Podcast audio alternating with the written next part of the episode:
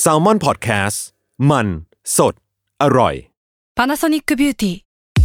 มากกว่าเครื่องเป่าผมด้วยนาโนอีเทคโนโลยีล่าสุดที่จะเปลี่ยนทุกประสบการณ์ที่คุณเคยมีนาโนอีมอยส์เจอร์พลัสเพิ่มความชุ่มชื้นให้เส้นผมหลังใช้งานมากขึ้นถึง 18 เท่า พร้อมชะลอการเฟดของสีผมสำหรับคนชอบทำสีผม ดูแลความชุ่มชื้นทั้งเส้นผม หนังศีรษะและผิวคุณ Panasonic NA0J มีเทคโนโลยี nanoe ที่ care only you ทฤษฎีสมคบคิดเรื่องลึกลับ สัตว์ประหลาด ฆาตกรรม ความลี้ลับที่หาสาเหตุไม่ได้ เรื่องเล่าจากเคสจริงที่น่ากลัวกว่า fiction สวัสดีครับ ผมยชญ์ บรรพพงศ์ผมธัญวัฒน์อิพภูดม นี่คือรายการ Untitled Case สวัสดีครับ ยินดีต้อนรับเข้าสู่รายการ Untitled Case ตอนที่ 142 ครับผม ครับสวัสดีครับ วันนี้เรามาอยู่กันในธีมที่จริง ๆ แล้วทุกๆ ทุกๆอาทิตย์เนี่ยอืมทุกๆวันจันทร์เนี่ย อืมเราก็จะต้องเจอกับสิ่งนี้ คือ คือการเกิดใหม่ คือเหมือนเหมือนเวลาสมมติว่าเราเสาร์อาทิตย์เนี่ยอ่า เราได้ไปพักผ่อนใช่ไหมอ๋อเออแล้วเกิดใหม่กลับขึ้นมาในโลกปัจจุบันที่จะต้องแบบอ่าทำงานออหาเงินใช่แต่แต่ผมก็ออกมานานแล้วนะ คุณคุณเกิดใหม่ทุกวันป่ะ คุณไม่ได้เกิดใหม่ทุกวันจันทร์ป่ะ ทุกใช่ ทุกครั้งที่คุณเห็นตัวเลขที่มันสีแดง อ่าใช่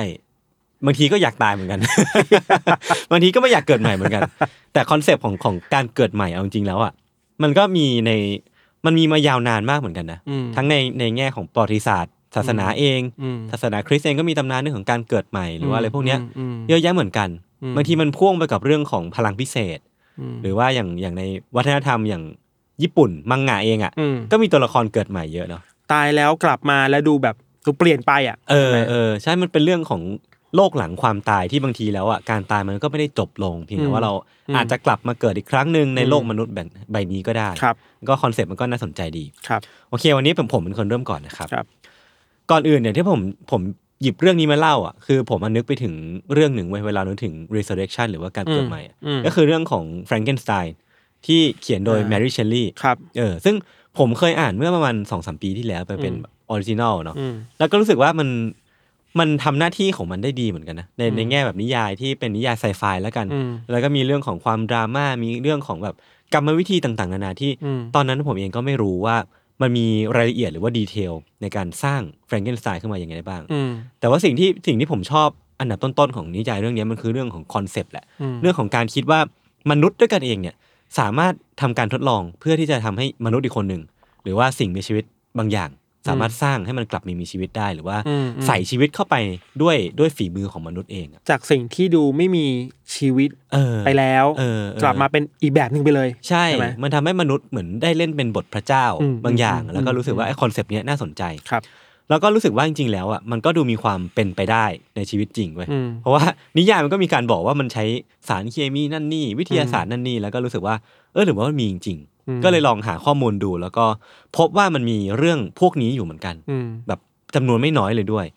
ก็คือเรื่องที่ผมนำมาเล่าในวันเนี้ยมันจะต้องย้อนกลับไปในช่วงสงครามโลกครั้งที่สองครับ คือมันมีการปล่อยฟุตเทจวิดีโอหนึ่งออกมาครับจากอืมทางสหภาพโซเวียตในตอนนั้นอืม ลักษณะของวิดีโอที่ว่าเนี่ยมันเป็นแบบนี้พี่ทันเดี๋ยวผม คือเออลักษณะของวิดีโอพี่ทันมันเป็นหัวหมาเออที่ในวิดีโอเนี่ยอธิบายไว้ว่าเพิ่งเพิ่งถูกตัดออกมาเออแต่ว่าทีเนี้ยการถูกตัดหัวเนี่ยมันควรจะเสียชีวิตนึกออกปะใช่หมาใช่หัวหมาใช่มันไม่ควรจะ react อะไรได้เออแต่ว่าหัวหมาเนี่ยมันเชื่อมต่อกับอุปกรณ์บางอย่าง มีลักษณะเป็นเส้นสายบางอย่างแล้วทีเนี้ยเออไอ้นักทดลองเหล่าเนี้ยเขาก็จะเอาพวกขนนก เอาพวกไม้ไปจิ้มดูว่า ตามตาตามจมูกตามปากของหมาเนี่ยอ่ามั มันมี react อะไรหรือเปล่า มันยังมีตอบสนองอยู่หรือเปล่าใช่ไหมซึ่งมันเป็นหลักฐานของการมีชีวิตอยู่ ครับปรากฏว่าทำแล้วอะเอาไม้ไปจิ้มอะหมามันก็พริบตาได้วะถ้าทั้งที่หัวถูกตัดไปแล้วใช่อันแต่นี้ว่าคือสมองยังทำงานอยู่บ้างอย่างนี้เหรอ สมองยังทำงานอยู่ อ่าอ่า และด้วยกรรมวิธีบางอย่างเนี่ยหัวหมาเนี่ยมันยังมีชีวิตอยู่ อ่าแล้วก็เอาขนนกไปจิ้มจิ้มตรงจมูกหมามันก็เลียเว้ยา หรือมันก็ทั้งเอาพวกกรดไซตริกอะเออกรดซิตริกไปเลียตรงปากไปพาตรงปากอ่าหมา มันก็เอาลิลิ้นมาแลบเลียเว้ยแล้วสนใจว่า ถึงแม้จะถูกตัดคอไปแล้วจะมีสายอะไรที่แบบใช่ไปเชื่อมต่อกับเอออะไรอยู่ใช่ไหมใช่ใช่ใช่แล้วแล้วทำให้หมาตัวเนี้ยมันกลับมามีชีวิตได้แม้กระทั่งถูกตัดหัวไปแล้ว เออไม่น่าเชื่อ เออคือคือในเทอมในเทอมของการพูดสิ่งเนี้ยว่ามันคือการ resurrection อะ ผมว่ามันก็อืมพูดได้เว้ยอืมว่ามันคือการชุบชีวิตหมาที่ถูกตัดคอไปแล้วแม่งตายไปแล้วอะแต่มันกลับมามีชีวิตอีได้กแง่หนึ่งมึงอาจจะพูดได้ว่า หรือยังไม่ตายกันแน่นะ อ่ามันก็อ่าเป็นได้สองมุมก็จริงเนอะได้เออเออคือแบบมันมันก็ไม่ได้ตีความได้ง่ายขนาดนั้นเออพี่ทันดูทุกคนดูแล้วก็รู้ว่าไอ้เครื่องเนี้ยมันคือตัวที่ทำให้หัวหมาที่มันน่าจะตายไปแล้วอะอืมกลับมามีชีวิตได้อีกครั้งหนึ่งครับเออและเครื่องเนี้ยมันคือการทดลองของนักวิทยาศาสตร์ชาวโซเวียตอืมมันมีชื่อเรียกอย่างเป็นทางการว่า autojector อืม jector ก็คือเหมือนเป็นแบบ inject เข้าไป auto ก็คืออัตโนมัติครับเออ คือการทำงานของเครื่อง autojector เนี่ยพี่ทัน มันได้รับแรงบันดาลใจมาจากการทำงานของร่างกายอืมของสิ่งมีชีวิตจริง ๆ ก็คือการทำงานของหัวใจแล้วก็ปอดอืมคืออย่างที่ทุกคนน่าจะรู้กันคือหัวใจก็จะทำการแบบสูบฉีดเลือดอืมแล้วก็เอาแบบไหลเวียนเลือดกลับเข้ามา ส่วนปอดเองก็น่าจะมีการเป็นการฟอกเลือดก็คือเอาออกซิเจนใส่เข้าไป แล้วก็สองอย่างเนี้ยมันก็จะทำงานสลับกันไปสลับกันมา เพื่อทำให้เลือดเนี่ยมันไหลเวียนไปทั่วร่างกาย แล้วก็อวัยวะต่างๆ เซลล์ต่างๆ สามารถใช้ประโยชน์จากเลือดของเราได้ จากครับออกซิเจนที่อยู่ในนั้นได้ครับ autojector เนี่ยก็จะมีลักษณะเป็นปั๊มสองตัว ตัวหนึ่งเนี่ยมันจะดูดเลือดออกมาจากหัวอืมอันนี้ในกรณีที่เชื่อมต่อกับหัวหมานะอืมมันจะดูดเลือดออกมาจากหัวหมาเว้ยที่ที่ถูกตัดออกมาแล้วนะอืมแล้วมันก็ไหลเวียนเข้าไปใส่ในโหลแก้วอืมที่ในโหลแก้วเนี้ยมันก็จะมีตัวปั๊มอีกตัวหนึ่งที่จะใส่ออกซิเจนเข้าไป แล้วก็มีการทำให้มันอุ่น เพื่อให้สามารถวนวนเวียนกลับเข้าไปในหัวหมาได้ อืมแล้วก็เสมือนว่าหัวหมาเนี่ยมันยังคงได้รับเลือดจากหัวใจและปอดอยู่อืม ทำให้กลไกต่างๆ ที่มันควรจะทำได้ เช่นสมอง เส้นประสาทต่างๆ นานา มันยังทำงานได้อยู่อืมแม้กระทั่งถูกตัดหัวไปแล้ว เออมันนี่คือกลไก คืออ้างอิงจากวิดีโอพี่ทันมันจะมีเสียงผู้พากย์ เขาบอกว่ามันสามารถไอ้เครื่องเนี้ย autojector เนี่ยมันสามารถทำให้หัวหมาที่ถูกตัดไปเนี่ยอืมกลับมามีชีวิตได้อีกเป็นชั่วโมงชั่วโมงเลยนะโอ้คือไม่ใช่แค่นาทีสองนาที แต่ว่ามันเป็นหลักชั่วโมงอะชั่วโมงครึ่งสองชั่วโมงอะไรเงี้ย ทีเนี้ยเราเริ่มคิดไปมากกว่าหัวหมาแล้ว เดี๋ยวก่อนเดี๋ยวก่อนเดี๋ยวพึ่งใช่อไหมย่าพึ่งอย่าพึ่งใช่ไหมมันมีมันมีอ่าคือพอเวลามันผ่านไปชั่วโมงประมาณอ่าเกือบสองชั่วโมงอะอ่ากลไกมันก็จะเริ่มพังลง คิดว่าเลือดมันน่าจะไม่สามารถวนเวียนได้ขนาดนั้นแหละอ่าเอออ่ามัมันก็จะต้องแบบตายลงไป แล้วก็อ่าจบกลไกลงไปอ่าเออแต่ก็มันคือการทดลองที่ค่อนข้างประสบความสำเร็จในช่วงนั้น ในช่วงที่แบบแปดสิบกว่าปีที่แล้วอะอืผมก็ถือว่ามันค่อนข้างใหม่มากเหมือนกันนะอืมอืมแต่อันนี้เราเราตัดเคสเรื่องการทรมานสัตว์ออกไปก่อนอืมใช่นะใช่ เออเออเออเดี๋ยวจะกลับมาที่วิดีโอตัวนี้อีกครั้งหนึ่งอืมแต่ว่าก่อนที่จะไปกลับมาเนี่ยผมขอเล่าไปถึงตัวผู้สร้างสักเล็กน้อยอืมคือตัวเขาเนี่ยเป็นนักวิทยาศาสตร์ ชาวโซเวียตชื่อว่าเซอร์เกย์บรูโคเนนโกอืมตัวเซอร์เกย์เนี่ยเกิดมาในครอบครัววิศวกรอืมแล้วก็ฉายแววโดดเด่นในฝีมือการประดิษฐ์ตั้งแต่ยังเป็นวัยรุ่นเลยอืมคือเรียกได้ว่าเขาสร้างพวกจักรยานสร้างนู่นสร้างนี่มาตั้งแต่เด็ก ๆ เลย แล้วก็อืมฉายแววมาว่าน่าจะมีพรสวรรค์ทางด้านนี้พอสมควร แต่ว่าพอโตมาแล้วเนี่ยเหมือนตัวเขาเนี่ย มีความสนใจอีกอย่างหนึ่งคือเรื่องของด้านการแพทย์อืมเพราะเขารู้สึกว่าอยากที่จะรักษาคนอยากที่จะค้นพบวิธีการรักษาใหม่ ๆ ในอนาคตอืมก็เลยได้ร่ำเรียนทางเนี้ยมาเรื่อยๆ จนในที่สุดเนี่ยก็ได้บรรจุเป็นแพทย์ฝึกหัดในสงครามโลกครั้งที่หนึ่งอืมซึ่งก็เป็นช่วงเวลานั้นเองมิถานที่เขาเองก็ได้พบเจอกับบาดแผลสาหัสสากันอะอืมของเหล่าทหารบ้างแหละของชาวบ้านบ้างแหละที่ได้โดนลูกหลงจากสงครามอืมแล้วก็รู้สึกว่าร่างกายของเราอะมันมีกลไกหลาย ๆ อย่าง ที่มันซับซ้อนขึ้นอืมแล้วเขาเองก็ต้องพบเจอกับความสูญเสียที่มันเกิดขึ้นจากบาดแผล คือสมมุติว่า แขนขาดใช่ไหมอืมแล้วว่ามีบาดแผลตรงหัวใจด้วยตรงปอดด้วย คือบาดแผลตรงแขนน่ะอาจจะไม่เท่าไหร่อืมแต่ว่าคนส่วนใหญ่อะก่อนที่จะรักษาแขนเสร็จอะอืมหัวใจเขาจะทำงานไม่ไหวจนตายลงไปอืมก็เลยรู้สึกว่าจริงๆแล้วอะคีย์สำคัญของคนที่มีชีวิตมีชีวิตได้ มันคือเรื่องของระบบไหลเวียนเลือดหัวใจและปอดมันมันปั๊มใช่ปั๊มเลือดปั๊มเลือดเออคือถ้าสมมติว่า เขาสามารถเลี้ยงสองสิ่งนี้ให้มันอยู่ต่อไปได้อืมคนไข้เขาอาจจะมีโอกาสรอดมากกว่านี้ก็ได้อืมก็เลยรู้สึกว่าไอ้สิ่งนี้แหละ คือสิ่งที่เขาจะมุ่งมั่นศึกษาต่อไปอืมแล้วพอแบบ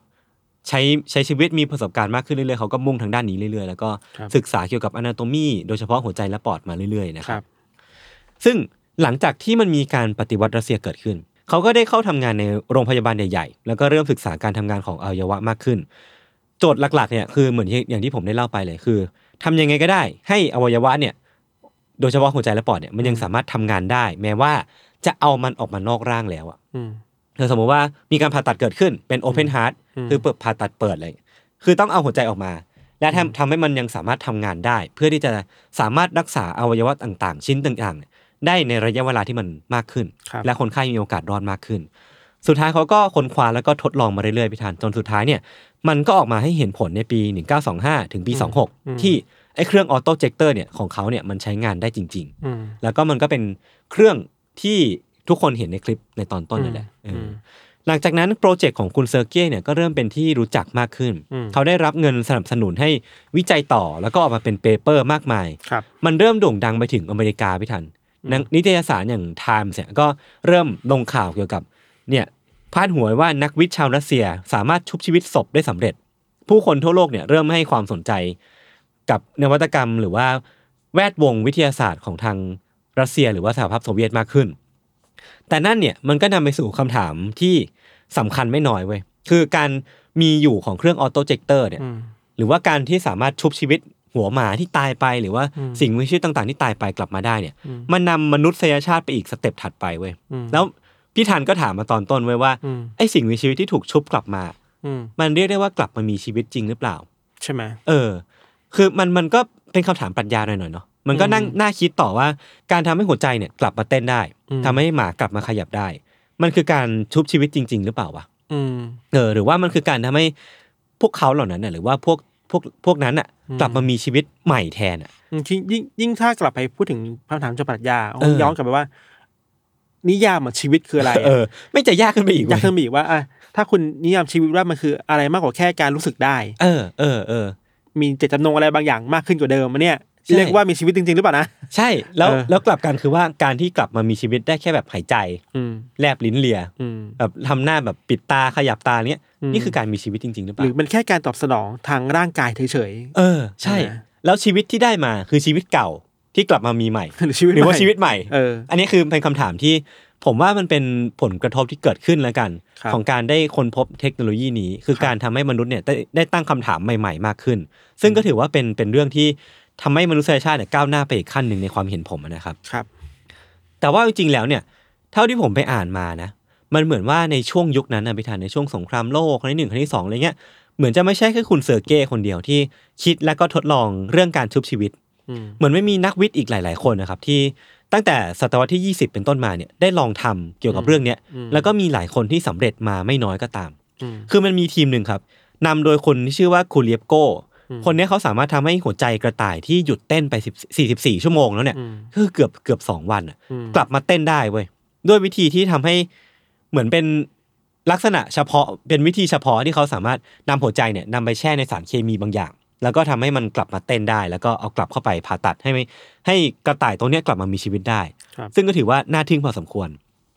คือคุณคูเลียโก้เนี่ยเขาก็วิจัยต่อด้วยการที่ทำให้หัวใจของทารกกับพี่ทันที่หยุดเต้นไปสองวันแล้วเนี่ย กลับมาเต้นได้อีกรอบหนึ่งอืมคืออันเนี้ยคือ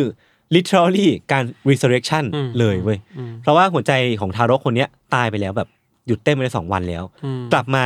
ทำให้เต้นใหม่ได้ด้วยกัน เอาไปใส่ในสารสารละลายที่ชื่อว่า Locke solution อันนี้ผมไม่ได้แน่ไม่แน่ใจใน detail นะ ถ้าใครมีความรู้สามารถมาแชร์กันได้ครับก็อันนี้ก็เป็นอีกอีกปรากฏการณ์หนึ่งที่มันเกิดขึ้นในยุคนั้นนะครับอืมอีกทีมหนึ่งเนี่ยนำโดยคุณฟิโอดอร์แอนเดรเยฟ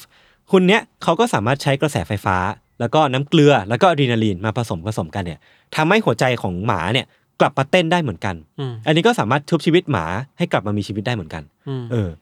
คิดว่าหลาย ๆ คนเนี่ยลงเรื่องพิธันเนี่ย ตอนต้นเนี่ยที่ที่สงสัยอะอืมน่าจะเริ่มสงสัยมากกว่าเดิมว่า อืมมันกระต่ายก็แหละเออหมาก็แหละ มันจะไปถึงคนไหมปลาก็แหละเออปลาอ่ามัมันมีหัวปลาด้วยนะอ่ามันจะมาถึงคนหรือเปล่าอ่าใช่คำถามนั้นสำคัญอ่ามมาก คือในช่วงเวลาเดียวกันกับพี่เซอร์เก้เนี่ยกำลังทำทำการทดลองเกี่ยวกับหัวสุนัขอยู่อะครับอืมในปี 1929เนี่ยมันก็มีกลุ่มนักวิทยาศาสตร์ที่นำโดย นักวิทยาศาสตร์สองคนที่ผมเพิ่งได้เล่าไปเนี่ยก็คือคุณแอนเดรเยฟแล้วก็คูเลียบโกเนี่ยอืมเขามาจับมือกันเว้ยอืมร่วมมือกันทำโปรเจกต์ที่มันใหญ่ขึ้นอืมพวกเขาเนี่ยนำเอาศพของชายคนหนึ่งอืมที่เสียชีวิตไประหว่างผ่าตัดเมื่อวันก่อนเมื่อครับเมื่อวานเนี่ยครับและเริ่มทำการทดลองที่จะชุบชีวิตเขากลับมาอ่าเออ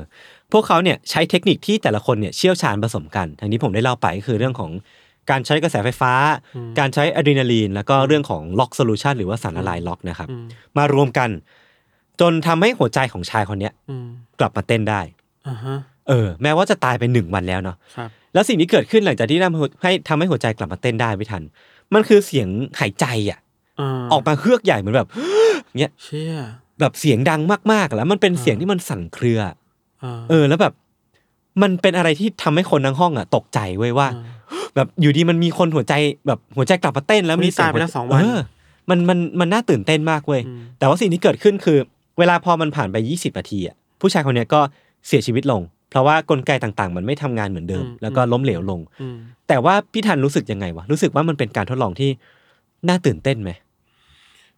มันทำมึนทำมึนอะเราว่า มันเทาๆเนาะมันเทาๆเออะอเออเออคือเราไม่รู้ว่า มันฟื้นคืนได้จริง ๆ หรือเปล่าอะใช่ใช่ในใช่นิยามนั้นน่ะ เออเออแล้วก็เราไม่ไม่กล้าเรียกว่าการมีกลับมามีชีวิตอยู่มันคือการแค่ตอบสนองทางร่างกายเฉยๆอะอืมอืมอืมมันฮึบแบบแบบหัวใจเฉยๆอะใช่ไหมเออเออเออแล้วก็เราไม่รู้ว่ามันละเมิดศีลธรรมหรือเปล่าอีกอะใช่มันมีปัญหาใช่เชิงศีลธรรมอีกแล้วใช่ใช่ใช่เออคือเท่าที่ผมไปหาข้อมูลมาเขาสงสัยแบบเขาตั้งคำถามคล้าย ๆ กับที่พี่ทันอืมเออ คือ มันมันทุกคนน่าจะรู้สึกเหมือนกันว่ามันไม่ได้สวยงามอย่างที่คิดเอาไว้อะอืมการชุบชีวิตคนอะอืมเราเคยคิดว่าคนที่ชุบชีวิตกลับมาเนี่ยจะต้องกลับมามีชีวิตเหมือนเดิมอืมชีวิตที่เคยมีความสุขมันจะต้องถูกอืมคอนติเนียอืมแต่เนี่ยมันไม่ได้เป็นอย่างนั้นนะมันกลับมาเพียงแค่เสียงหายใจที่ดูทรมานด้วยซ้ำอะใช่ไหมเออแล้วมันก็ดูไม่ได้สวยงามอย่างที่คิดเอาไว้ แล้วก็ไม่รู้ว่าคนไข้จริง ๆ อะเขารู้สึกต้องยังการไงหรือเปล่า ใช่ consent อีก มันก็อันมีนี้หลาย consent คิดยากเนาะพูดยากเนาะๆเออคือคนตายแล้วถาม consent ยังไงอีกอะอะไรเงี้ยนั่นสินั่นสิเออก็เลยเป็นเรื่องที่คนตั้งคำถามอืมแต่ว่าจริงๆแล้วเนี่ย มันตัดเรื่องนี้ไปก่อนเนาะอืมคือถ้าวัดในแง่ของกระแส สิ่งที่มันเกิดขึ้นหลังจากนั้นอะอืมผมถือว่ามันเป็น Talk of the Town ประมาณหนึ่งเรารู้สึกว่าเหมือนที่ยศบอกเรื่องแฟรงเกนสไตน์อะเออแบบนั้นน่ะเออใช่ไหมใช่คนก็รู้สึกว่าหรือว่ามันทำได้จริงวะอืมหรือว่าการชุบชีวิตคนกลับมามันมันทำได้จริง แล้วมันก็ทำให้เห็นว่า วิทยาศาสตร์ของของมนุษยชาติมันก้าวหน้าไปอีกขั้นหนึ่งแล้วหรือเปล่าอืมทีนี้กลับมาที่คุณเซอร์เก้ไปทัน หลังจากที่เขาเห็นว่านักวิทยาศาสตร์รุ่นพี่สองคนอะ สามารถอืมชุบชีวิตคนได้อะอืมเขาก็รู้สึกว่ากูก็ทำได้วะอืมกูก็อาจจะลองดูแล้วก็สุดท้ายเขาก็อยากที่จะลองทำด้วยวิธีของตัวเอง ด้วยทีมของตัวเองดู สุดท้ายเขาก็รวบรวมออกมาเป็นโปรเจกต์โปรเจกต์หนึ่งแล้วก็ในปี 1934 เนี่ยอืมเขาก็ได้เริ่มต้นทำการทดลองของตัวเองขึ้นอืมเขาเนี่ยนำเอาศพของชายที่ ทำการฆ่าตัวตายอืมเมื่อ 3 ชั่วโมงก่อน ก่อนที่จะทำการทดลองเนี่ยอืมมาผ่าแล้วก็เชื่อมต่อเครื่อง autojector ของเขาเข้าไปอืมซึ่งเป็นเครื่องที่เราเห็นกันตอนต้นเนาะอืมพอเครื่องเนี่ยมันเริ่มทำงานเนี่ยมันก็ทำการดูดเอาเลือดของชายคนเนี้ยมาผ่านกลไก แล้วก็มาฝังไว้ในเอามาใส่ไว้ในหลอดแก้วโหลแก้ว แล้วก็ทำการใส่ออกซิเจนเข้าไปทำการอุ่นเลือดให้ร้อนขึ้น แล้วก็ยัดกลับเข้าไป ทีนี้กลไกมันก็ดำเนินไปเป็นเป็นชั่วโมงชั่วโมงเลยพี่ทันอืมโดยที่มันยังไม่ได้มีอะไรคืบหน้าอืมคือมันก็อยู่อย่างนั้นน่ะนักวิทยาศาสตร์ก็ยืนก่อนอกรอรอดูเออรอดูว่ามันจะมีอะไรเกิดขึ้นหรือเปล่า ห้องมันก็เต็มไปด้วยความเงียบพี่ทันอืมจนเวลามันผ่านไปหลายชั่วโมงทันใดนั้นเองอะ เสียงมันก็มีมีเสียงหนึ่งที่มันผ่าความเงียบขึ้นมาเว้ยมันมีเสียงแบบตึกตัก ตึกตักอะหัวใจกลับมาเต้นเออหัวใจแม่งกลับมาเต้นเฉยเลยเว้ยมหัวใจของชายคนเนี้ยมันกลับมาเต้นอีกรอบหนึ่งในรอบหลายหลายชั่วโมงที่ผ่านไปอืม ก่อนที่มันจะตามมาด้วยเสียงครางดังออกมาจากคอของชายที่เคยมีชีวิตอยู่อะครับ คือมันจะคล้าย ๆกับกับคนก่อนหน้าเนี้ยที่มันตามมาด้วยเสียงเฮือกอืมอันนี้ก็เหมือนกันเว้ยมันตามมาด้วยแบบเสียง ผมเดาเอานะ ผมไม่แน่ใจว่าเสียงมันยังไงอืมแต่ผมคิดว่ามันน่าจะเป็นเรื่องของแบบอืมประมาณเนี้ยเออเสียงแบบครางของคนที่พยายามที่จะสื่อสารอะไรบางอย่างอืมมเออ โดยที่ เขาไม่อาจจะไม่สามารถพูดออกมาได้มเออ แล้วก็ตามมาด้วยเปลือกตาที่มันโบกเบิกโพลงขึ้นอะมคือเชี่ยผู้ชายคนนี้กลับมาลืมตาได้อีกครั้งหนึ่งอ่าเออ แล้วก็เริ่มมองไปรอบๆห้องอะครับ คือแบบเหมือนแบบเป็นเสียงครางนะนึกภาพแบบอืมอย่างเงี้ยแล้วก็มองไปรอบๆแบบช้าๆหมอแล้วก็พยาบาลแล้วก็นักวิทยาศาสตร์เนี่ยก็ยืนดู แล้วก็อืมเขากลัวเว้ยอืมเขากลัวว่าว่ามันเกิดอะไรขึ้นอะอืมชายคนนี้กลับมามีชีวิตจริง ๆ หรือเปล่าอืม แต่ว่ามันก็ไม่แน่ใจว่าเป็นเรื่องโชคดีหรือว่าโชคร้ายเว้ยเพราะว่าชายคนเนี้ยก็อยู่ได้เพียงแค่สองนาที ทีมก็ตัดสินใจว่ากูจะปิดเครื่องนี้แหละเพราะว่าภาพที่เห็นมันมันทรมานเกินไปอะอืมอืมอืมเออแล้วรู้สึกว่ามันไม่ใช่สิ่งที่พวกเขาคาดหวังว่า การชุบชีวิตกลับมาเนี่ยมันไม่ควรจะดูทรมานแล้วก็เจ็บปวดขนาดนี้ มันในเวลานั้นเองมันคงลำเส้นเนาะ เออ มันลำเส้นคือธรรมควชาติอะ มันคือคำว่าลำเส้นเว้ย ใช่เออใช่ใช่เออใช่ แล้วก็รู้สึกว่าน่าจะต้องปล่อยเขาไป เออเออ แล้วก็ภาพที่เขาเห็นหรือว่าสิ่งที่มันเกิดขึ้นอะคือทำให้คุณเซอร์เก้หลังจากเนี้ยเขาก็ไม่ยุ่งเกี่ยวกับการชุบชีวิตคนอีกเลยเว้ยอืมเพราะรู้สึกว่ามันมันล้ำเส้นอย่างที่พี่ทันพูดเลย แล้วก็อืมกลับไปทำการทดลองเกี่ยวกับหมา แล้วก็สิ่งมีชีวิตตัวอื่นๆต่อไปอืมแล้วก็พัฒนาไอ้เครื่อง autojector ของตัวเองเนี่ยให้มันอืมไปได้ไกลมากขึ้นอืมช่วงเวลาต่อมาเนี่ยเครื่องมือ autojector ของของคุณเซอร์เก้เนี่ยก็ได้รับการพัฒนาต่อยอดเรื่อยๆ แล้วก็มีการใช้งานในการ ผ่าตัดเปิดอกของสุนัขจริง แล้วก็ใช้งานได้ดีในช่วงเวลาต่อมา ก่อนที่งานวิจัยในช่วงนั้นนะครับ ทั้งหมดเนี่ยมันจะต้องถูกชะงักลงด้วยการเกิดขึ้นของสงครามโลกครั้งที่สองครับเออ แล้วก็คุณเซอร์เก้ก็ต้องเหมือนต้องใช้ชีวิตต่อไป แล้วก็ทำงานต่อไปจนเสียชีวิตลงในปี 1960อืมอันนี้ก็เป็นอันสิ้นสุดลงของของชายคนหนึ่งแล้วกันที่สามารถสร้างเครื่องเครื่องหนึ่งที่ชุบชีวิตสิ่งมีชีวิตได้อืมในในเชิง ในเชิงเชิงไหนไม่รู้นะเออในเชิงแบบอืมเออในเชิงฟิสิกอลแล้วกันนะอ่าอ่าเออเออในเชิงนั้นแล้วกันครับ คือเท่าที่ไปหาข้อมูลมาไปทันเหมือนจริง ๆ แล้วอะคุณเซอร์เก้เขาคือคนหนึ่งที่มีส่วนในการสร้างต้นแบบของอุปกรณ์ที่ชื่อว่า Heart Lung Machine ในปัจจุบัน คือ Heart Lung Machine เนี่ยถ้าสมมติว่าทุกคน search รูปไปด้วยด้วยกันเนี่ยมันจะเหมือนเป็นอุปกรณ์ที่จำเป็นมาก ๆ ในการผ่าตัดเปิดอกเว้ยครับ คือ เวลาเราผ่าตัดเปิดอกอะหัวใจมันจะยังไม่สามารถทำงานได้อืมคือเขาต้องหาวิธีในการทำให้เลือดเนี่ยไหลเวียนทั่วร่างกายได้ ก็คือเอาร่างกายของเราเนี่ยไปเชื่อมต่อกับ heart-lung machine เพื่อให้ heart-lung machine เนี่ยทำหน้าที่เป็นหัวใจแล้วก็ปอดแทนหัวใจจริง ๆ ของเราอืมเพื่อให้สามารถทำการผ่าตัดต่อไปได้อืมคือคุณเซอร์เก้เนี่ยก็เรียกได้ว่ามีมีคุณูปการแล้วกันอืมกับเครื่องนี้แม้ว่าเครื่อง heart-lung machine ในปัจจุบันเนี่ยจะได้รับต้นแบบมาจากคุณหมออีกคนหนึ่งที่ชื่อว่าจอห์นกิบบอนก็จริง แต่ว่า งานของคุณเซอร์เก้เนี่ยก็ควรจะได้รับเครดิตไม่มากก็น้อยเหมือนกัอืนมอือืมมก็ประมาณนี้ แต่ว่าก่อนก่อนที่จะมา discuss กันอะ คือผมอะไปหาข้อมูลมาเว้ยแล้วก็ไม่แน่ใจว่าไอ้วิดีโอชุบหัวหมา มันจริงมากน้อยแค่ไหนนะอืมเออ คือบางคนก็บอกว่าจริงอืมแล้วก็รู้สึกว่ามันน่าจะเป็นไปได้อืมแต่ด้วยความที่ผมเองไม่ได้มีความรู้ทางวิทยาศาสตร์ขนาดนั้นอืมก็เลยไม่รู้ว่ามันเป็นไปได้จริงหรือเปล่า แบบมีคนตั้งถามว่ามันคือซูโรไซด์อะไรอย่างนี้เหรอ ใช่มีคนตั้งคำถามว่ามันอาจจะเป็น propaganda อ่าของทางอเมริกา ช่วงสงคราม ใช่ที่ปล่อยมาเพื่อ discredit ของทางรัสเซีย หรือว่าอะไรพวกเนี้ยผมไม่แน่ใจอ่าเอออาหรือแม้กระทั่งว่าไอ้เรื่องที่เขาสามารถชุบชีวิตคนได้ ด้วยความที่มันไม่ได้มีฟุตเทจบันทึกไว้อืมพี่ทันอืมแล้วก็เป็นเพียงแค่แบบบันทึก ผมก็จดข้อความไปเออไม่รู้ว่ามันจริงมากน้อยแค่ไหน ก็อาจจะต้องแบบฟังหูไว้หูประมาณหนึ่งเหมือนกันครับ เราอะสนใจเรื่องว่าทำไม ผู้คนเหมือนเราสองคนอะรู้สึกกระอักกระอ่วนวะอืมเวลาเห็นคนชุบชีวิตขึ้นมาได้อะทั้งทางๆที่มันควรจะเป็นเรื่องดีเอป่ะอใช่ใช่ใช่ว่าใช่เอ้ยเราสามารถพาคนกลับมาจากความตายได้ แต่ว่าในเคสที่แบบคนที่ฆ่าตัวตายไปอะอืมอืมทำไมเราสองคนหรือเราคิดว่าผู้ฟังหลายคนรู้สึกแบบเดียวกันนะคือแบบรู้สึกไม่ดีอะนั่นดีทำไมวะไม่รู้เหมือนกัน เพราะว่ามันเป็นศพปะหรือว่า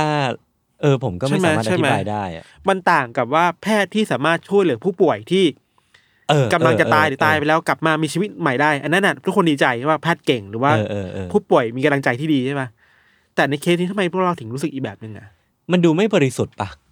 น่าสนใจเอออันนี้ก็ไม่บริสุทธิ์แน่ใจเหมือนกันเนาะมันมันดูหรือว่าเพราะเพราะเราไม่รู้ว่าเขากลับมาแล้วเขาจะมีความสุขหรือเปล่าปะวะอาจจะเป็นอย่างนั้นว่ะ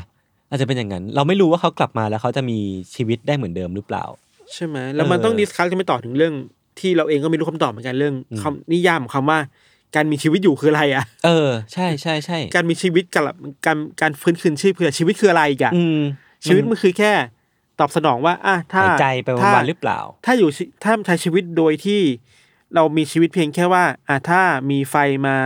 ดูดเราแล้วก็เอามือออกเป็นรีเฟกอืมอืมรีเฟกคือแค่ชีวิตหรือเปล่าอะอืมหรือชีวิตเรามีมากกว่าแค่รีเฟก ต่อปรากฏการณ์ทั่วทั่วๆไปอะอืมอืมหรือมันคือการมีเจตเจตจำนงของตัวเอง เจตจำนงเสรี การใช้ชีวิตชีวิตของตัวเองได้เลือกชีวิตของตัวเองเออเออถ้านิยามนี้คือว่ามันชีวิตคือการได้เลือกชีวิตตัวเองอะเอออันนี้ก็ถือว่าไม่มีชีวิตต้นทางเนี่ย ถือว่าคือชีวิตหรือเปล่า เออว่ะไม่รู้เหมือนกัน เออ ก็ฝากไว้ให้คิดไม่มีคำตอบครับเออทุกคนก็สามารถมา discuss กันได้นะครับผมว่าก็น่าสนใจดีเว้ยเนอะเพราะว่าเนอะตอนนี้เห็นเห็นสคริปต์เรื่องเนี้ยหรือว่าอ่านเรื่องเนี้ยผมก็รู้สึกว่า ตอนแรกผมวาดฝันไว้ว่ามันน่าจะสวยหรูกว่าเนี้ยเออมาฟังฟังๆแล้วมันทรมานอะมันดูทเจ็บรปมาวดนอะมันดูทรมานเออมากกว่าครับครับคือคือในช่วงที่มันเกิดขึ้นเกิดเรื่องนี้ขึ้นอะพี่ทันมันมีผู้มีชื่อเสียงคนหนึ่งผมจำชื่อเขาไม่ได้นะอืมแต่เขาก็เห็นไอ้เครื่อง autojector แล้วก็วิธีการทำงานของมันกับอืมหัวหมาอืมเขาก็รู้สึกว่าเขาอยากได้มันนะอืมเขาพูดมาไม่รู้ขำหรือเปล่าหรือเป็นโจ๊กหรือเปล่านะแต่เขาบอกว่าชีวิตที่เขาเหลือแค่หัว แล้วก็ต่อกับไอ้เครื่อง autojector อืม แล้วก็สามารถอ่านหนังสือไปวันๆได้ หรือว่าดูข่าวนั่นนี่ไปวันๆได้อืมเขาก็โอเคนะอืมแต่อันนี้ก็ก็แล้วแต่คนน่าสนใจดีอืมเราเราคิดถึงอีก อีกแบบหนึงคือยุคเราอะอืมอันนี้คือยุคอืมยุคเก่าใช่ไหมใช่ยุคก่อนหน้านี้ แต่พอยุคปัจจุบันพอมันมีพวกเทคโนโลยีที่มันล้ำสมัยมากขึ้นครับนะเราเห็นหลาย ๆ หลายๆคนกำลังพูดถึงความเป็นไปได้ที่การที่เราจะใช้หาหา conscious อะอืมอืมเขาเรียกว่าอะไรวะ ตัวตน conscious ในจิตใจเราในอืมหัวเราอะแล้วแปลงค่ามันลงในคอมพิวเตอร์อะอ่าแล้วแล้วเราก็เมื่อเราตายไปก็เอา conscious เนี้ยไปใส่กับร่างมนุษย์เทียมเออะอเอออันนี้คือคอนเซปต์ของพวกแบบว่าโลกมนุษย์ในอนาคตมากเลยนะอืม Westworld ทำแบบนี้อะใช่ใช่ใช่อย่างนี้เรียกว่ามีชีวิตปะวะไม่รู้เมื่อเมื่อร่างกายนั้นก็เหมือนเราทุกอย่างเออ conscious นั้นก็เหมือนเราทุกอย่าง ถ้าตั้งคำถามเนี้ยแปลว่าหุ่นยนต์ AI ก็ถือว่ามีชีวิตหรือเปล่าวะใช่ไหมเออ เรามีรู้สึกสมมติอะอะชวนคนฟังมามาคุยกันในคอมเมนต์ก็ได้นะ ครับ สมมุติว่าถ้ามี ถ้าเราตายไปแล้วเอาสติสัมปชัญญะของเราทั้งหมดอืมเก็บไว้ในคอมพิวเตอร์อืม save เก็บไว้แล้ว เรามีร่างโคลนของเราทิ้งไว้เป็นร่างเปล่าๆแล้วเราอืม ไอเนี้ย conscious เราใส่ไปร่างโคลนอะอืม อันนี้ถือถือเรียกว่าชุบชีวิตปะ เพราะมันเหมือนกันหมดเลยปะเออหรือว่า จริงๆ หรือว่าจริงอะไรมันต่างไปวะ เออ ไม่รู้ แล้วความทรงจำทุกอย่างยังมีเหมือนเดิมนะ เออเออเออ ก็ถือว่าเป็นชุบชีวิตได้หรือเปล่าวะโคตรโคตรโคน dystopia โคตรงง dystopia จริง ก็ใครมีความเห็นอะไรก็มาแชร์กันได้นะครับสนุกสนุกครับครับ โอเค ก็ของผมก็ประมาณนี้ พักฟังเบรกโฆษณาสักครู่ก่อนกลับมาฟังเรื่องของนิทานในเบรกหน้านะครับ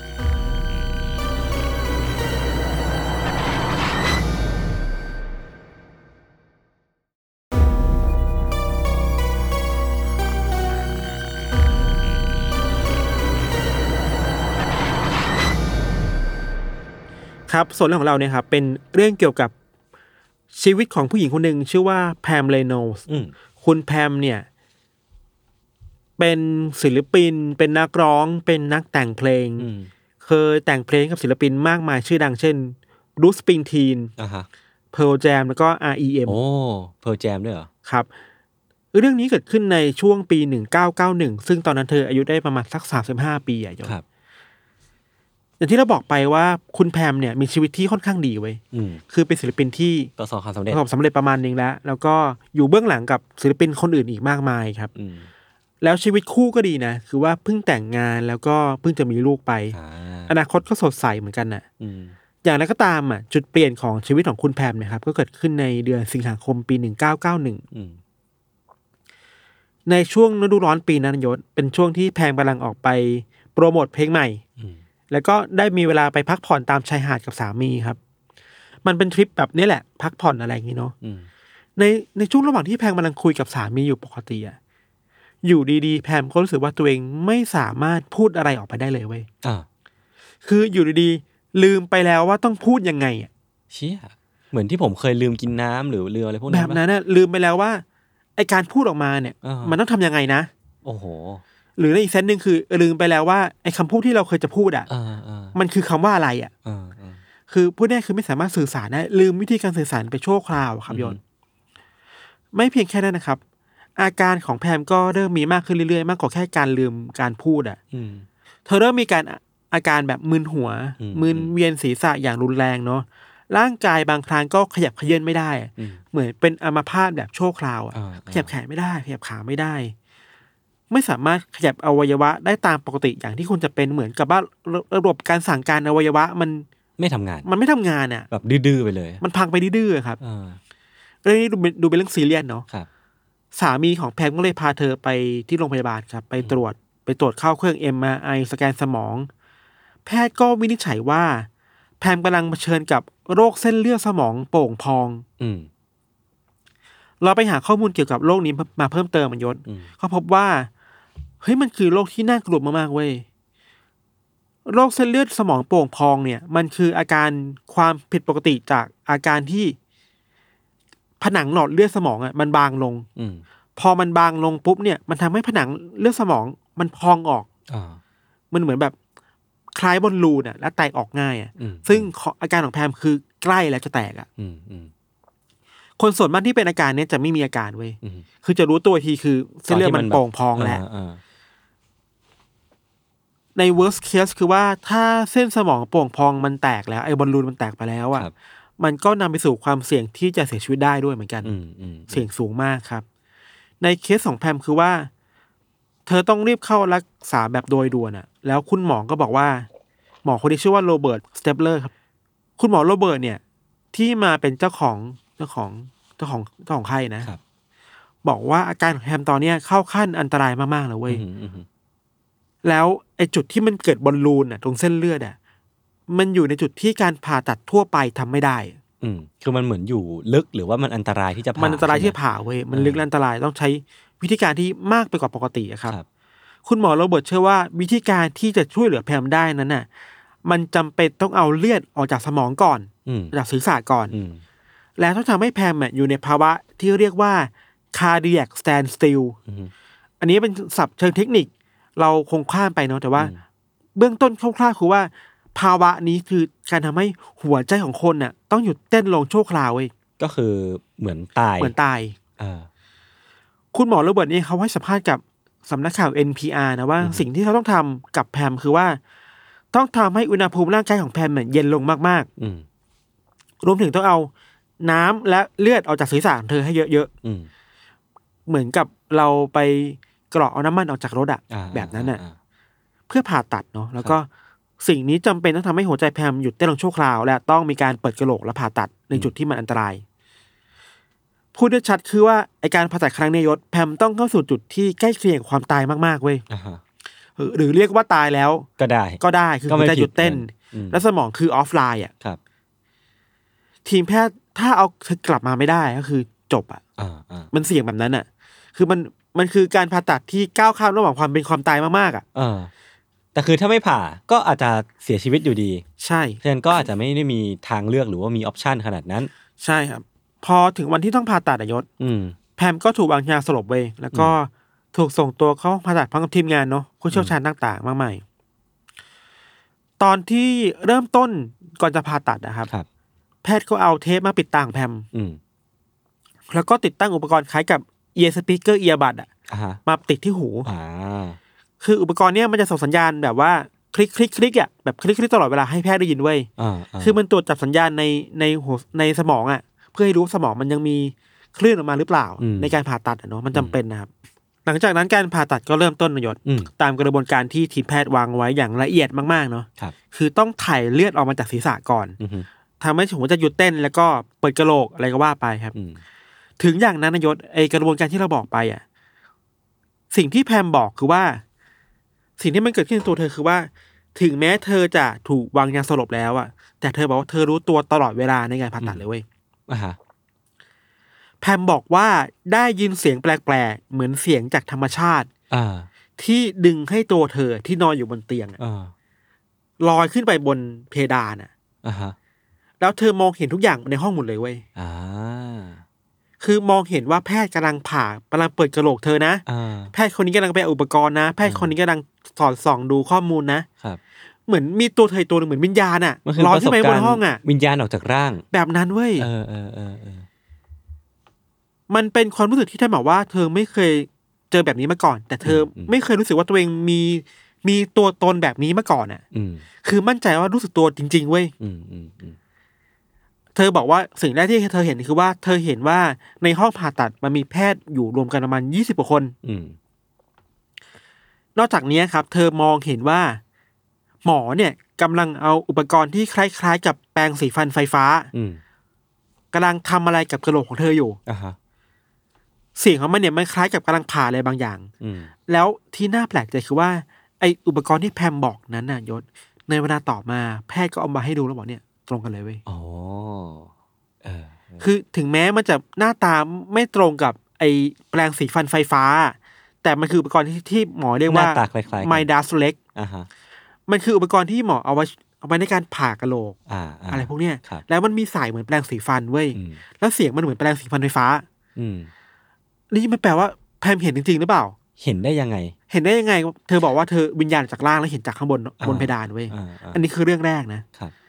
ยังไม่หมดแค่นั้นเว้ยอืมแพมบอกว่า เธอยังได้ยินเสียงแพทย์ผู้หญิงคนหนึ่งอ่าแพทย์แพทย์หญิงคนหนึ่งพูดในระหว่างที่ผ่าตัดไปด้วยว่า เรามีปัญหาแล้ว หลอดเลือดของเธอมันเล็กเกินไปอ่าฮะสิ่งที่แพมได้ยินนยศมันอ่าตรงกับข้อเท็จจริงว่า ในการผ่าตัดวันนั้นเนี่ยอ่าศัลยแพทย์หัวใจในห้องอะ ก็คือผู้หญิงพอดีเว้ยอ่าแล้วเขาพูด แล้วคุณหมอหัวทีมก็ยืนยันว่า พูดจริงอ่าๆว่า หลอดเลือดของแพมอะมันเล็กเกินกว่าที่คิด เฮ้ย ซึ่งซึ่งมันก็ดูจะเป็นไปได้ยากนะ เพราะว่ากลไกต่างๆของของร่างกายคุณแพมอะมันถูกปิดไปหมดแล้วอะสมองมันออฟไลน์ไปแล้วอะเออแล้วอย่าลืมบอกที่เราบอกว่า มันมีไอ้โน้ตมันมีไอ้ earbud อะติดอยู่ที่หูด้วยเว้ยแล้วมันมีเสียงคลิกคลิกคลิกตลอดเวลาอ่าฮะถ้าแพมจะได้ยินเนี่ยเธอจะได้ยินเสียงนี้เป็นหลักเว้ยนั่นสิเสียงที่พยาบาลหรือหมอพูดกันในห้องอะมันไม่ควรอะ แล้วภาพไอตัวเลื่อยอะอืมเคยเห็นได้ยังไงอะ หรือเป็นไปได้ว่าแบบ receptor ต่างๆ ของสมองเธอมันยังทำงานอยู่อะแต่วันที่เราบอกนะ มันเข้าสู่ช่วงที่สมองมันออฟไลน์ไปแล้วนะเออมันเอาเลือดออกไปแล้วนะยศนั่นสิ ผมก็ไม่รู้ว่าในในดีเทลนะแต่มันก็น่าสนใจดีนะ อะไรแบบนี้มันเป็นไปได้ยากยากมากๆเว้ยเออเออยังมีอีก ในตอนที่ร่างกายของแพมกำลังถูกทำให้เย็นลงมากๆอะอืมมันคือจุดที่แพมรู้สึกว่า เธอถูกพลังอะไรบางอย่างอะดึงขึ้นไปข้างบนเว้ยครับมากกว่าเดิม อ่าฮะ ไปอยู่อีกอีกอีกมิติหนึ่งอีกดิเมนชันหนึ่งอะ อ่า เธอกวาดสายตาดูข้างบนนะเพราะว่าเหมือนตัวเองกำลังอยู่ในอุโมงค์อะไรบางอย่างอะ อ่าแล้วปลายทางอุโมงค์มันมีแสงสีขาวอยู่ที่ปลายทางเว้ย อืมแล้วมันเหมือนมันกำลังเชื้อชวนให้เธอเดินเข้าอุโมงค์นั้นน่ะ ไปอืมที่ปลายทางอะ อืมแต่ก่อนที่เธอจะก้าวเท้าเข้าไปในอุโมงค์นั้นเนี่ยมันมี ใบหน้าของยายและลุงที่เสียชีวิตไปแล้ว อืม มาคุยกับเธอเว้ยถ้าคุยแบบเนี้ยเหมือนกับว่าลุงกับยายพาไปอยู่ด้วย อืม แต่ไม่แพนบอกว่า ลุงกับยายบอกว่ามาทำไมยังไม่ถึงเวลา ยังไม่ถึงเวลา ไปก่อนไปก่อน กลับไปก่อน เออยังมีเออลูกเออ ยังมีสามีอยู่นะเออยังมีชีวิตที่ยังดีมีอชียู่วิตที่ดีอยู่ไม่ต้องกลับไม่ต้องไม่ต้องมากลับไปก่อน อ่าคุยกันสักพักหนึ่งอะแพมก็ตัดสินใจว่าโอเค จะไม่ยอมทิ้งชีวิตนี้ไว้แล้วกลับไปชีวิตต่อ อ่า มันคือจังหวะเดียวกับที่เธอกลับมาในอ่าฮะในห้องผ่าตัดอะอยู่ครับ บนห้องนะ ยังมีอีกเธอบอกว่า ตอนที่เธอกำลังตัดสินใจจะกลับมาเข้าร่างอะอืมเธอได้ยินเสียงเพลงของวง The Eagles อะ The อ่าฮะ Eagles เพลงอ่าฮะ Hotel California โอ้โหคลาสสิกเธอบอกได้ว่าตัวร่างกายเธอในที่ลอยอยู่นั้นน่ะอ่าตอนนี้กำลังเข้ามาในร่างอะ มันคือจังหวะเดียวกับที่เพลงเพลงนี้ในห้องอะ มันร้องท่อนที่ว่า you can check out anytime you like อืม but you can never leave เว้ยอืมคือมันตรงกับจังหวะที่กำลังกลับมาเข้าร่างอะว่าเออเออเออเช็คเอาท์เมื่อไหร่ก็ได้แต่ว่าไม่ให้ไปนะ พอดีพอดี พอดีพอดีอืมจากนั้นแพมก็รู้สึกตัวอีกครั้งเว้ยครับในห้องที่พักฟื้น แล้วก็หมอก็มาบอกว่าการผ่าตัดเสร็จสิ้นลงด้วยดีนะอืมอืมอืมแล้วก็ผ่านเวลาไปแป๊บหนึ่งเธอก็มาคุยกับสามีคุยกับหมอว่าเธอรู้สึกแบบนี้เธอเห็นอะไรแบบนี้เธอได้ยินแบบนี้ หมอคุณหมอ Spetzler เนี่ย Spetzler เนี่ยก็ตกใจมากว่าเอ้ยรู้ได้ไงอืมเราเรามั่นใจนะว่า สมองคุณออฟไลน์ไปแล้วอะอืมอืมบางอย่างสลบดีแล้วอะ ตาคุณก็ปิด หูคุณก็มี earbud แปะอยู่อืมเป็นไปไม่ได้เลย ใช่ แต่คุณหมอไอคุณหมอสเตปเลอร์เนี่ยก็รู้สึกว่า คงไม่ได้คุยอะไรต่อ เพราะว่ามีงานต้องทำต่ออีกอะอืมอืมแต่ว่ามันมีหมออีกคนที่กำลังทำวิจัยเรื่อง near death experience อยู่เว้อ่าย NDE NDE อยู่เว้ยอ่าหมอคนนี้ชื่อว่ามิเชลซาบอมครับ คุณหมอมิเชลเนี่ยก็เอาเรื่องเนี้ยไปศึกษาต่ออืมไปขอไฟล์การผ่าตัด ไปขอไฟล์การพูดคุยบันทึกบันทึกการผ่าตัดนะอืมแล้วก็สัมภาษณ์คนที่อยู่ในห้องผ่าตัดต่างๆเว้ยอืมอืมโดยที่ได้รับคอนเซนต์จากทั้งแพมและหมอนะครับคุณหมอมิเชลก็พบว่าสิ่งที่แพมบอกมายศมันตรงกับความจริงในห้องผ่าตัดเกือบหมดทุกอย่างเลยเว้ยโอ้โห ไม่ว่าจะเป็นบทสนทนาเรื่องปัญหาเรื่องเส้นหลอดเลือดอะที่อ่ามีมีการตัดสินใจเปลี่ยนกันหน้างานอะอันนี้เรื่องแรกเรื่องสองคือจำนวนแพทย์ในห้องอะก็ยี่สิบคนเว้ยอืมสามคือ อันนี้โหดมาก ในห้องผ่าตัดมันมีการเปิดเพลง Hotel California จริง ๆ เว้ย โอ้โห แล้วคือมันจะรู้ได้ยังไงวะเนี่ย เออ นั่นแหละ แต่ว่าพอมาคุยกับหมอเจ้าของไข้อะ หมอก็บอกว่าโอเคผมยอมรับว่าข้อเท็จจริงมันตรงตามนี้ แต่ผมไม่สามารถหาคำอธิบายมาให้คุณได้ว่ามันคืออะไร เออ เพราะว่าถ้าอธิบายตามวิทยาศาสตร์จริงๆ คือ พอสมองมันปิดลงแล้วอะไม่ควรจะได้ใช่ได้รับรู้ perception อะไรแล้วใช่ไหมเออแล้วอย่างที่เราบอกว่าในภาวะนั้นน่ะ อาจจะเรียกได้ว่าแพมเสียชีวิตไปแล้วชั่วคราวอะอืมหัวใจไม่เต้นแล้วนะ สมองออฟไลน์ไปแล้วยศอืมอืมแล้วมันจะรับรู้อะไรได้อีกวะหรือว่ามนุษย์เราไม่เคยมีวันตายจริงวะส่วนคุณแพมก็ใช้ชีวิตต่อมาครับได้เรื่อยๆครับ จนมาถึงอายุ 53 ปี เธอก็เสียชีวิตด้วยอาการหัวใจล้มเหลวในปี 2010อืมครับอืมก็เป็นอย่างนี้อืมแต่มันก็มีคนที่ถกเถียงกันเรื่องนี้เยอะยศอืมว่าคำอธิบายของสิ่งนี้คืออะไรอะอืมแพมอะเชื่อว่า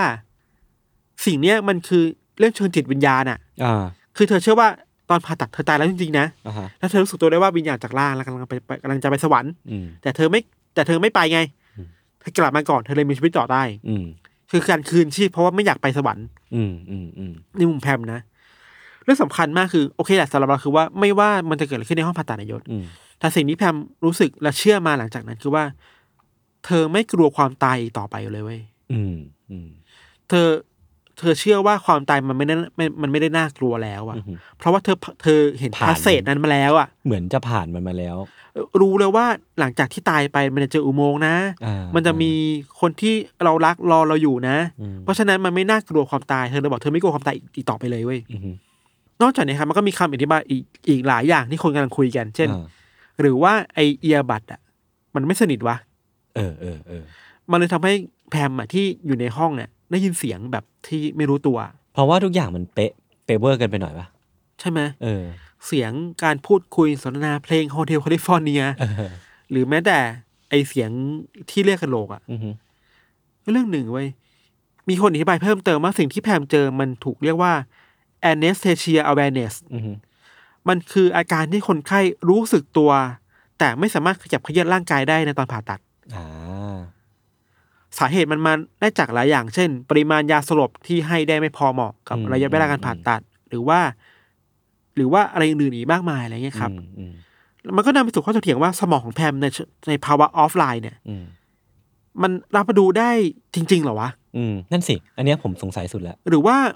มันมีสิ่งนี้จริง ๆ ว่าสมองเรามันจะมีสิ่งที่เราไม่เคยรู้มาก่อนว่าทำงานในแบบนี้ได้อะแม้ว่าจะตายไปแล้ว เราอาจจะใช่รับรู้ความเจ็บปวดได้อยู่สัก ชั่วคราวหนึ่งหรือเปล่า มันมันเหมือนพยายามจะไปตอกย้ำกับสมมติฐานว่าถึงแม้สมองเราออฟไลน์จบจบไปแล้ว มันทำงานได้อีกแป๊บนึงนะเออเออหรือเปล่านะเมันไปตอกย้ำข้อนี้หรือเปล่าอะมันก็ไม่แน่เนาะในอีกฝั่งหนึ่งก็มีคนกำลังบอกว่าเฮ้ยไม่หรอกมันไม่ใช่เรื่องจิตวิญญาณไม่ใช่เรื่องอะไรทั้งนั้นหรอกแค่ แพมก็รอดมาได้เพราะแพเพราะแพทย์ช่วยแหละ แล้วก็สมองมาเล่นกลกับเราอะอืมอืมสมองมันเอาสิ่งที่มันรับรู้มาแบบที่เราไม่รู้ตัวมาใช้นู่นนี่นั่นอะไรก็ว่าไปนะครับอืมสิ่งสำคัญที่สุดคือว่า ในภาวะที่แพมอะ แทบที่จะเรียกได้ว่าเสียชีวิตไปแล้วเนาะมันเลยมีช่องว่างในการเอาเรื่องจิตวิญญาณมาอธิบายได้ยศอืมคือมันอธิบายได้ยากใช่ปะมันมีมันอุดช่องโหว่หมดแล้วอะอืมหูอะใส่แล้วอืมสมองออฟไลน์แล้วหัวใจหยุดเต้นแล้ว วิทยาศาสตร์หมดหนทางแล้ว มันมันอธิบายได้เกือบครบแล้วมั้งนะเออเออ พอมันอธิบายได้เกือบครบแต่มีช่องว่างอยู่อะนี่แหละไอช่องว่างแบบนี้แหละมันทำให้เรื่องจิตวิญญาณมันดู make sense ขึ้นมาบ้างไงใช่ใช่ใช่ใช่อันนี้เราก็ไม่ได้ฟันธงว่าใช่ไม่ใช่ แต่แค่อ่าที่ว่าแค่จะบอกว่าสถานการณ์เป็นแบบนี้เว้ยโลกมันเป็นแบบเนี้ยคือว่าครับเมื่อเราพยายามอธิบายสิ่งต่างในวิทยาศาสตร์ไปแล้วอะอืมแล้วมันมีช่องโหว่ที่วิทยาศาสตร์อธิบายไม่ได้เนี่ยอืมไอเนี่ยเป็นช่องแหละอืมที่เรื่องเชิงจิตวิญญาณมันจะถูกอธิบายได้ดังขึ้นกว่าเดิมอืมอะไรเงี้ยครับครับเป็นแบบนี้อืมประมาณนี้ยศยศว่าไง ผมมานึกถึง เรื่องนี้แหละ NDE เนี่ยแหละ Near Death Experience เนี่ยผมเคยอ่านหนังสือเล่มหนึ่งไม่แน่ใจเคยพูดไปใน UC หรือเปล่าแต่มันคือหนังสือหน้าตาอย่างเงี้ย What is a Near Death Experience อะอ่าคือในหนังสือเล่มนี้เขาก็จะเล่าว่าไอ้ประสบการณ์ของคนต่างๆ นานาที่อยู่ในห้องผ่าตัดหรือว่าเผชิญกับเหตุการณ์เนี่ย Near Death Experience เนี่ย NDE เนี่ยอืมเขาเจออะไรแบบเป็นจุดร่วมกันบ้างอืมซึ่งสิ่งที่เห็นได้บ่อยหรือว่าได้ยินบ่อยขึ้นนั่นแหละ passage สีขาวอืมเป็นอุโมงค์สีขาว ใช่ไหมเป็น pattern ใช่ไหมเป็น pattern เลยเป็น pattern เลย แล้วก็แบบมี มีคนที่รู้จัก มีคนที่คิดถึงอะอยู่ตรงนั้นพูดคุยกันอืมแล้วก็เนี่ยมันเป็นประมาณเนี้ยเป็น pattern ประมาณเนี้ยได้พูดคุยกับคนนึงคนนี้ แล้วก็ช่วงเวลาเนี่ยมันเหมือนจะยาวนานอืมพอสมควรอืมเออ มันก็เป็นประสบการณ์จริงๆมันมีอีกแต่ผมจำรายละเอียดไม่ได้ แต่ว่าไอ้ NDE เนี่ย เป็นเรื่องที่น่าสนใจมากเว้ยอืมในเชิงความเหมือนกันในเชิงเชิงจุดร่วมของของมนุษย์อะที่อืมพอเราเผชิญใกล้จะเผชิญกับความตายอะทำไมถึงต้องเจออะไรเหมือนเหมือนๆกันด้วยวะ หรือสมองมัน มันมีแพทเทิร์นของมันอยู่วะเออที่ทำให้เราต้องเจออะไรแบบนี้อาจจะเป็นไปได้อาจจะเป็นไปได้อันนี่ผมก็ไม่ไอน่ใจแสงสว่างจะเป็นจุดอะไรบางอย่างในสมองหรือเปล่านะที่มันทำให้เราเห็นแสงแบบนั้นนะหรือไม่ก็อาจจะเป็นจุดร่วมอันนี้ผมเดาเองนะอืมอาจจะเป็นไฟห้องผ่าตัดที่มันสว่างมากๆ ใช่เป็นไปได้เออเออเป็นไปได้แล้วอะอันอันนี้เดาเดาล้วนๆเลยเดาล้วนๆนะเออ แต่ว่าอีกอีกสิ่งหนึ่งที่ผมสนใจคือเรื่องนั่นแหละ ที่บอกว่าสมองอาจจะไม่ตายตามเราไป ตอนที่เราเสียชีวิตลงอะอืม แล้วมันมีทฤษฎีหนึ่งที่ผมเคยเห็นใน TikTok เลยอืมมีคนแบบตั้งข้อข้อสังเกตแบบขำๆว่า หรือว่าชีวิตที่เราใช้อยู่ทุกวันเนี้ยอืมมันคือช่วง flashback ก่อนเราตาย ตอนนี้ใช่ไหมใช่เชี่ยเฮ้ยคือเราตายไปแล้วสนใจเว้ยเราตายไปนานแล้ว แล้วทุกวันนี้ที่เราใช้ชีวิตอยู่อะคือช่วง flashback แบบช่วงไม่กี่วินาทีอะอ่าแต่มันถูกถ่างออกให้กลายเป็นอ่าชีวิตที่เราใช้อยู่เฮ้ย แล้วจุดน่าสนใจจุดสิ้นสุดคือกูก็ตายจริงๆอะเออเนี่ยเนี่ยเป็นทฤษฎี เราไม่ได้เดินข้างหน้ากำลังเดินถอยหลัง ใช่ เราเดินถอยหลัง แล้วเราก็ใช้ชีวิตอยู่ในช่วงเวลาเล็กๆแค่เนี้ยอืมแล้วสุดท้ายเราก็ตายอยู่ดีเออเวลาพูดถึงเรื่องเนี่ยครับ ไอภาวะใกล้ความตายอะอืม near death experience อะครับ มัน เราว่ามันจะเป็นสิ่งที่ถกเถียงกันได้เยอะอะอืมแล้วคนศึกษาส่วนใหญ่เป็นหมอเลยนะใช่ใช่ใช่ คือหมอได้คุยคนไข้แหละ คือมันก็มีแพทเทิร์นของมัน มันมีเรียกได้ว่า subject มันน่าสนใจแหละมั้งอืม เราคิดว่าสิ่งที่หมอสนใจอยู่คือ สมองทำงานยังไง เออ มากกว่าครับเนาะส่วนส่วนไอ้เรื่องวิญญาณถอดจากร่างเนี่ยผมเคยอ่านหนังสือพี่แทนไทยมั้งหรือไม่ก็อืมฟังวิดแคสอืมเขาบอกว่าจริงๆมันน่าจะเป็นเรื่องของตัวรับในสมองอืมที่มันทำงานบกพร่องอืมอืมเออ แล้วก็เหมือนรับรู้ว่าตัวเองจริงๆมันเป็นภาพจินตนาการหมดเลย ใช่ เออ แล้วก็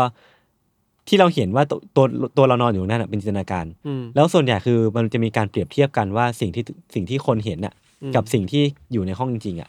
ส่วนใหญ่สิ่งที่คนเห็นมักจะไม่ตรงกับที่อยู่สิ่งที่อยู่ในห้องอืมเพราะว่ามันเป็นเพียงแค่จินตนาการอืมแต่ว่าในเพจในเคสของคุณแพมอะอืมเขาดันตอบตรงไงใช่ มันก็เลยมีความแบบว่า พิเศเนาะษยากเนาะพิเศษซับซ้อนมันซับซ้อนเอเว้ยอซับซ้อนและพิเศคืษบางอย่างสองอย่างที่เราคิดว่ามันมันเฮี้ยนมากอะเออพูดว่าเฮี้เฮี้ยยนนแล้วกันคือเออเสียงเพลงใช่โฮเทลแคลิฟอร์เนียกับเสียงของหมอคุณผู้หมหญิงอเออที่พูดประโยคแบบนี้เป๊ะๆเลยเว้ยใช่ใช่ใช่สี่เราคิดว่า สนใจดีน่าสนใจน่าสนใจครับครับ เวลาพูดถึงธีมเนี้ยยศมันมีหลายอย่างที่เราคิดว่ารวมๆแล้วน่าสนใจดีคืออมนอกจากเคสของเราสองคนที่หยิบมา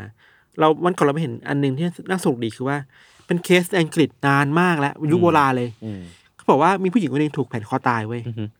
เราไม่ตาย อืมไปฟื้นขึ้นอีกทีคือแบบตอนอยู่ในแบบโรงศพอะไรเงี้ยอ่าแล้วเป็นโทษประหารชีวิตอะอืมคำถามคือ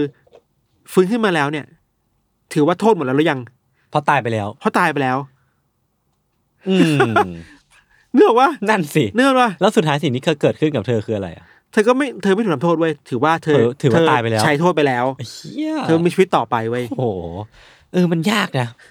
ไม่รู้เลยว่ะ เราไม่รู้ว่าอย่างอย่างในกฎหมายไทยอะเอหอรือโลกอะมันมีอะไรมันรองรับอะไรแบบนี้ปะวะนั่นดิอะสมมุติว่าคุณประหารชีวิตแล้วหนึ่งครั้งแล้ว คิดว่าตายดีแคลร์ว่าตายแล้วอะเออเออแต่ว่าจะไปเผาอ้าว ฟื้นคืนชีพมาได้ ต้องต้องอันนี้ต้งถือว่าคนเดิมหรือคนใหม่หนั่นรือสิยังไง เป็นชีวิตใหม่หรือเปล่า